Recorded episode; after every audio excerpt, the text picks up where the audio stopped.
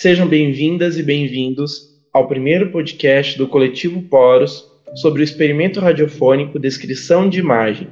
Meu nome é Danilo Riva, integrante do coletivo, e converso hoje com Ricardo Aquino, que assina a direção e edição de áudio do experimento. Ricardo, seja muito bem-vindo. Obrigado. Olá, pessoal. Como espetáculo de estreia, o coletivo Poros escolheu trabalhar com o texto Descrição de Imagem do dramaturgo alemão Rainer Miller, um dramaturgo importante do, da segunda metade do século XX. Esse texto escrito em 1984, que tem como ponto de partida o desenho de uma estudante de cenografia em Sófia, né, capital da Bulgária.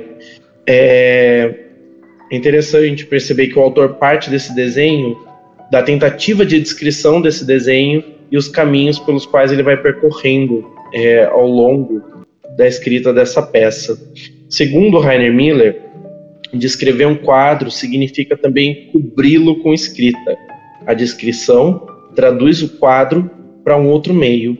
E acho que, de certo modo, é isso que o coletivo faz né, nesse seu trabalho.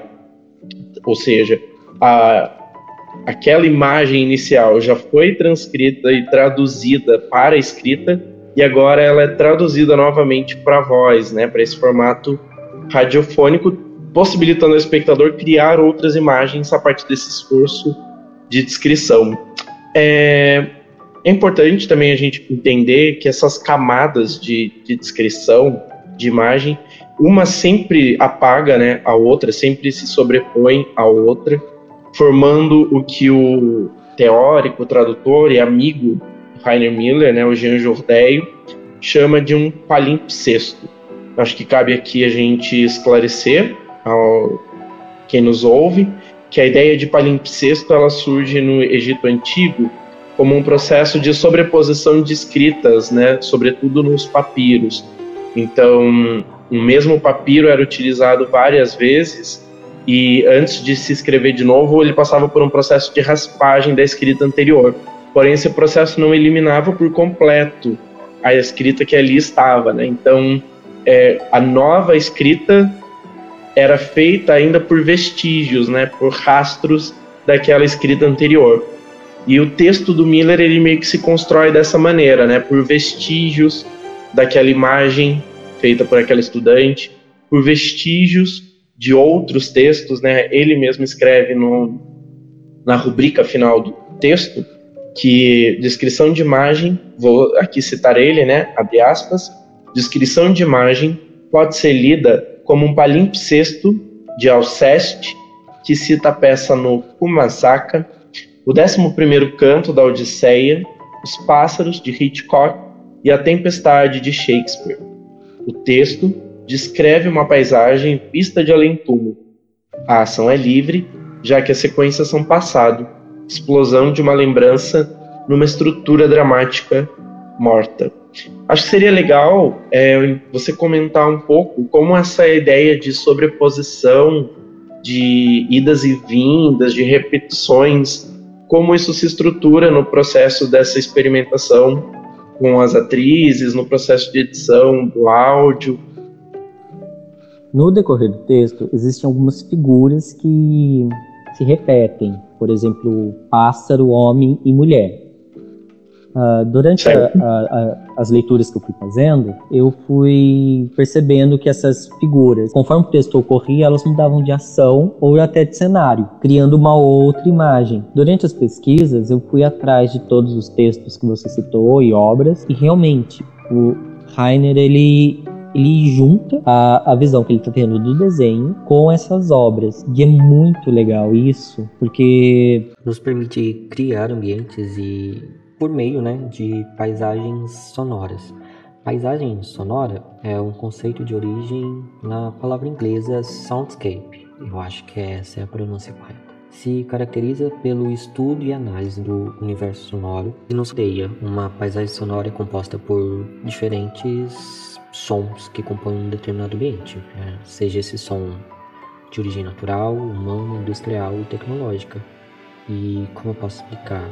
O som estéreo, né, lado direito e esquerdo, trabalhando os 360 graus desse som E o ouvinte consegue ouvir esse som, por exemplo, do lado direito a 90 graus abaixo dele ou do lado esquerdo a 280 acima da sua cabeça. No processo de edição, é, é, capaz de criar isso, esse efeito, e realmente criar esse ambiente para que o ouvinte possa entrar na peça, entrar no texto. De alguma maneira, então, o, esse ouvinte, ele meio que se assemelha a essa figura que descreve a imagem, né? A gente não tem nessa, nesse texto do Rainer Miller um personagem, né, propriamente dito, ele não nomeia quem constrói essa imagem, mas é interessante observar como ele, ele transita hora fora, hora dentro dessa imagem, e de alguma espécie de. Parece que ele vai se diluindo, né? Ele passa por uma espécie de diluição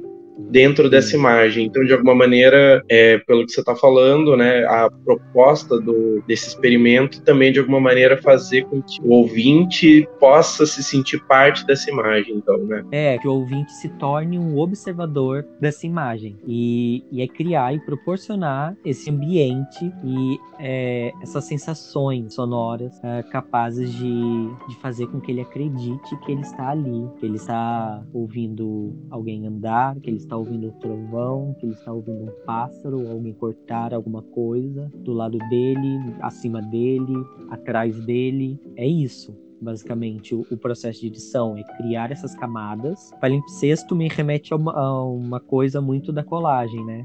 Tanto na edição que vamos colando várias camadas de sons para formar uma única imagem sonora, as artes e, e, e, propagandas que nós vamos utilizar, elas remetem a isso também, a questão da colagem, da junção de várias coisas, de várias formas, para resultar em uma imagem ou em algo final. Em uma imagem que é, acho que é importante ressaltar que ela nunca é singular, né? É uma imagem que, como você falou, resulta dessas camadas, então a gente sempre tem vestígios, né, de cada uma delas. Então é sempre legal a gente reforçar essa ideia de que uma imagem nunca é uma imagem única, individual, ela é sempre plural é, carregada de tempos variados, né, e de leituras e de olhares diferenciados, fazendo dela cada vez mais plural. Sim, e na verdade a, o texto e a peça você tem que sempre uh, estar revisitando ou, ou, ouvindo novamente, relendo, para poder adentrar nessas camadas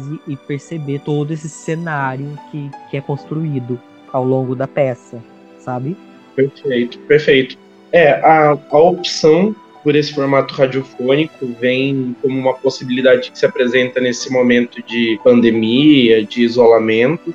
Mas é interessante observar que o próprio Rainer Miller, na rubrica final, já escreve, né? A ação é livre. Então, essa uhum. liberdade de, de ação também é uma liberdade para se pensar nos formatos né? Uma vez que o texto não tem indicação cênica, ele também não, não se direciona ao palco, ele se direciona a vozes. Então, sem dúvida, essa própria indicação do autor já é uma abertura para entender esse formato radiofônico como um meio possível para experimentação com esse texto. Sim, eu acredito muito de. Assim como Heiner Miller pegou uma imagem ali que ele estava observando, transformou em um texto, uh, nós estamos pegando esse texto e transformando em um outro meio. E todos esses processos de imagem para texto, de texto para áudio, uh, permanece ali uh, as configurações de se estar observando, de se estar uh, apreciando ou não algo. Acho que para mim é um, um pouco isso, sabe? Perfeito. Você gostaria de colocar mais alguma questão, fazer mais algum apontamento em relação ao processo da peça de criação? Uh, acho que sim, o processo foi muito diferente de qualquer coisa que eu já fiz e de qualquer coisa que os integrantes do coletivo fizeram. Foi uma experiência muito divertida, produtiva e o fato de criar algo em meio à pandemia é necessário, sabe? De não parar. Ótimo, muito bom. Bom, tem alguma colocação que você gostaria de colocar mais? Algum comentário? Eu acredito que não, Danilo. Eu acho que basicamente. Vamos deixar é a surpresa para falar com as meninas, com as atrizes. É, Sem dúvida, acho que elas vão revelar muito mais coisa ainda. Sim, com certeza. É isso, gente. Que agora é, é acompanhar o processo da, das postagens e, e se divertir junto, eu acho. Perfeito, muito obrigado. Muito obrigado então pela conversa. Gostaria de agradecer aqui também a vocês que nos acompanharam aqui ouvindo esse nosso podcast. É, fica o convite, nos acompanhem pelas redes sociais. Nós estamos no Instagram, no Facebook e no YouTube. Só procurar por Coletivo Poros. Ok? Muito obrigado pela atenção e até a próxima.